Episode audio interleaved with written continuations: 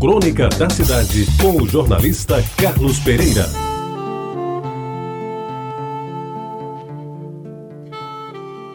Amigos ouvintes da Reda Bajara, eu nasci no 11 de novembro de 1900 antigamente, mas somente no dia 15, porque era feriado nacional, é que meu pai me registrou. Na casa número 508 da Rua da Concórdia, hoje senador João Lira, em Jaguaribe, pelas mãos competentes de uma parteira, cujo nome não lembro direito, parece que era Dona Delfina, Dona Malha me entregou a luz do mundo. E como era dia de São Martinho, de início pensaram em dar-me o nome do santo. Mas também não sei o porquê, resolveram me chamar de Carlos. Não fui ser gosto na vida, como o Chará Drummond de Andrade, o maior de todos, porém o nome me caiu bem e dele não tenho de que reclamar. Meus amigos, quando eu quis escrever sobre o meu aniversário, não soube fazê-lo. Como continuo sem saber, resolvo tomar emprestado um pedaço de poema de Álvaro de Campos, heterônimo do grande poeta português Fernando Pessoa, o maior de todos, que muito melhor do que eu descreve o tempo em que festejavam o dia dos seus anos. Vale a pena conferir. No tempo em que festejavam o dia dos meus anos, eu era feliz e ninguém estava morto. Na casa antiga, até eu fazer anos, era uma tradição de há séculos, e a alegria de todos e a minha estava certa como uma religião qualquer. No tempo em que festejava o dia dos meus anos, eu tinha a grande saúde de não perceber coisa nenhuma, de ser inteligente para entre a família e de não ter esperança que os outros tinham por mim. Quando eu vim ter a esperança, já não sabia ter esperanças. Quando eu vinha olhar para a vida, perder o sentido da vida. O que eu sou hoje é como a umidade no corredor do fim da casa, pondo grelado nas paredes.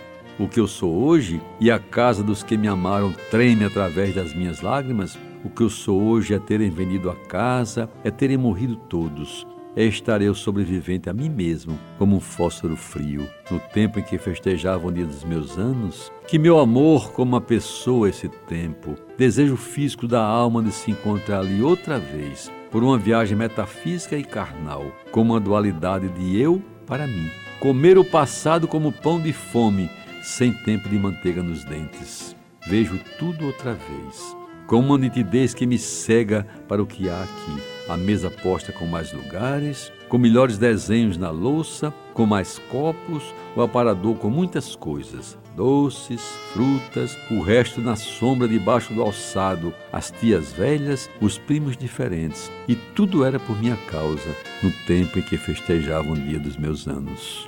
E agora digo eu, e haja me lembrar o Grupo Escolar Santo Antônio, as aulas de Dona Durvalina Falcão, a primeira professora, as missas de domingos na Igreja do Rosário, as peladas no campinho da Cruzada de Frei Albino, de Caju e João Heráclito, a árvore que plantei no jardim do Grupo Escolar Isabel Maria das Neves, o Liceu Paraibano, Dona Daura Santiago Rangel e por aí afora. Hoje, meus amigos ouvintes, dia 11, já não farei anos, estou durando. A mim, somam-se dias. Serei velho quando for mais nada.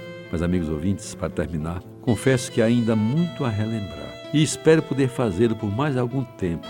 E tudo tem a ver com a época em que festejavam o dia dos meus anos. Você ouviu Crônica da Cidade com o jornalista Carlos Pereira.